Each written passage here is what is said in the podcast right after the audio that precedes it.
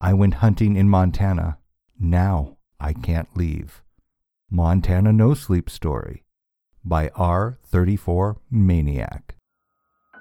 I think I've been here for about three weeks now.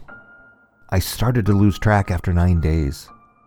I have no windows, so I have no way to get a grasp what time of day, let alone what day it is.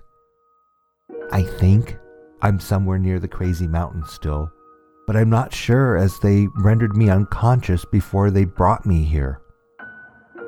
I don't know who they are, but I assume they're some kind of shadow government branch, as they all have patches that somewhat resemble the emblems the military uses to exhibit rank. They don't ever talk to me or even really acknowledge me unless they're running experiments that require interaction. I'm so confused and scared. I have no idea what's going on. All I do know is if I don't get out of here soon, my body won't be able to keep up with the heinous things they've been doing to me.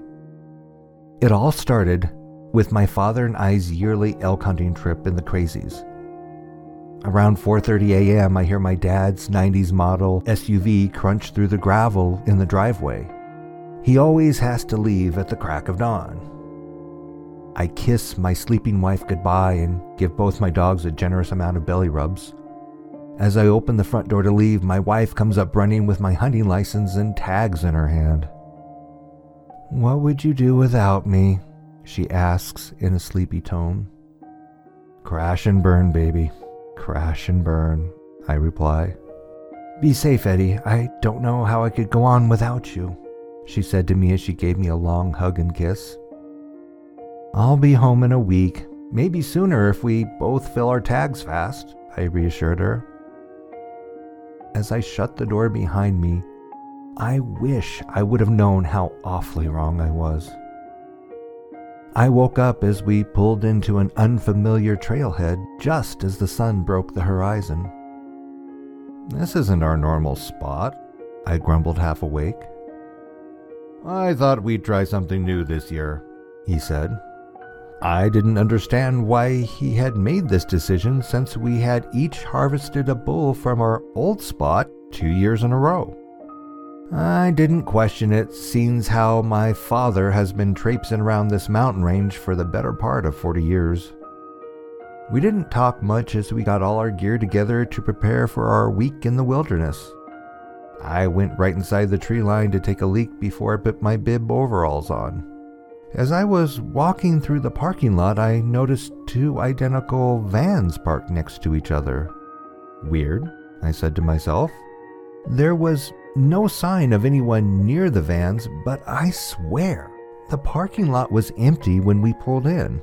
I probably just didn't notice since I was half awake. I finished relieving myself and went to the truck to finish getting my pack together. We sat and finished our coffee as we discussed our game plan for the day. Then, with all gear on our backs, we started our hike for the day. The first few hours were fairly normal. We hiked to the top of the first ridge and started glassing the other ridge lines to see if there was any animals worth pursuing. We didn't see any sign of anything for the first two hours, which is strange as these mountains are usually teeming with life. We walked along the ridge line for about half a mile until we came to a cliff edge that was prohibiting us from continuing. As we were resting, eating our lunch, I heard what I thought was one or two people crashing through the woods behind us. As I stood up, I saw two people wearing hunter's orange running from what looked like a highly modified drone, shooting and swooping at them as it chased them.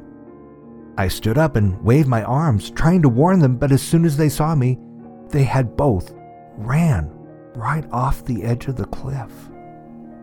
I stood as still as possible, hoping the drone wouldn't notice us.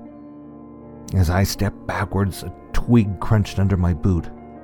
I had no time to react, and the drone was three feet away from my face. I tried to run, but it sprayed a yellow gas out of the front that rendered my entire body useless. I could still see and feel, but I was paralyzed otherwise. The drone then lowered and landed on the ground in front of my father and I. Four men in dark uniforms came out of the woods directly in front of us and examined their catch. One of them packed up the drone into a fancy case while the others blindfolded me and proceeded to knock me unconscious. That's all I remember up until waking up in this very room around three weeks ago. They had taken everything from me except my phone for some reason. They must have thought the building blocked all signal, but I get just enough to write and post on here. My phone is about now at 2%, so I figured it was time to post this and maybe get some help. As I write this, I swear I hear gunshots outside my room, but I can't quite tell. If I get out of here and get to safety, I'll try and keep you guys updated. Until then, stay safe and wish me luck. E.